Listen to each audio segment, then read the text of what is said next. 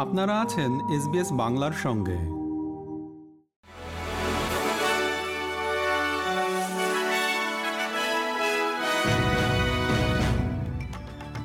SBS Bangla.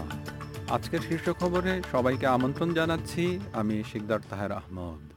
আজ মঙ্গলবার সতেরোই অক্টোবর দু হাজার তেইশ সাল। প্রথমে অস্ট্রেলিয়ার খবর। অস্ট্রেলিয়া প্রত্যাবাসনের জন্য সরকারের সঙ্গে যোগাযোগ করেছে গাজার ৪৫ জন অস্ট্রেলিয়ান। উপপ্রধানমন্ত্রী রিচার্ড মার্লস একথা বলেছেন। সেখানে হামাস ও ইসরায়েলি বাহিনীর মধ্যে সংঘর্ষে আটকা পড়েছে অস্ট্রেলিয়ানরা। ইসরায়েল থেকে সরিয়ে নেওয়া প্রায় দুশো জন যাত্রীকে নিয়ে অস্ট্রেলিয়া সরকারের স্পন্সর করা আরও দুটি ফ্লাইট দুবাইতে অবতরণ করেছে। উপপ্রধানমন্ত্রী রিচার্ড মার্লস বলেছেন, এ পর্যায়ে আর কোনো ট্রিপের ব্যবস্থা করা হয়নি।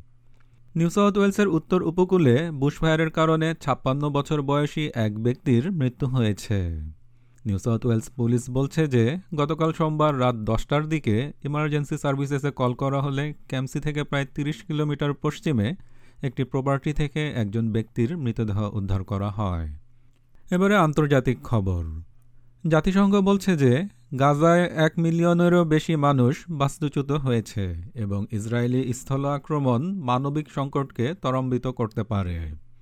গাজার স্বাস্থ্য কর্তৃপক্ষ বলছে, হামাসের হামলার প্রত্যুত্তরে ইসরায়েলের বিমান হামলার এক সপ্তাহ পর এ পর্যন্ত দু হাজার আটশো জনেরও বেশি লোক নিহত হয়েছে। এদের বেশিরভাগই প্রধানত বেসামরিক ব্যক্তি। এবার বাংলাদেশের খবর। দুই দিনের জন্য বাংলাদেশ সফরে গিয়েছেন যুক্তরাষ্ট্রের দক্ষিণ ও মধ্য এশিয়া বিষয়ক উপসহকারী পররাষ্ট্রমন্ত্রী আফরিন আক্তার গতকাল সোমবার তিনি বাংলাদেশের পররাষ্ট্র সচিব মাসুদ বিন মোমেনের সঙ্গে সৌজন্য সাক্ষাৎ করেন। দুই দেশের দ্বিপক্ষীয় সম্পর্ক নিয়ে আলোচনা করেছেন তারা।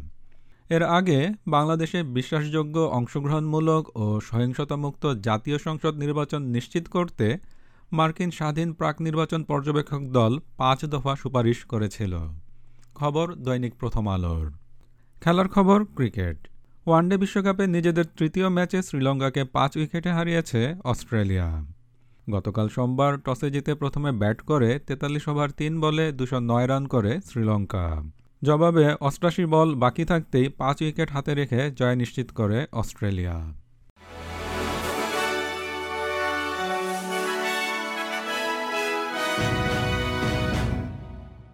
শ্রোতা বন্ধুরা, এই ছিল আমাদের আজকের শীর্ষ খবর। এসবিএস বাংলার প্রতিদিনের সংবাদ নিয়ে আমাদের আরও পডকাস্ট শুনতে ভিজিট করুন SBS dot com dot au forward slash Bangla. বিদায় নিচ্ছি, আমি শিকদার তাহের আহমদ। ভালো থাকবেন, সুস্থ থাকবেন।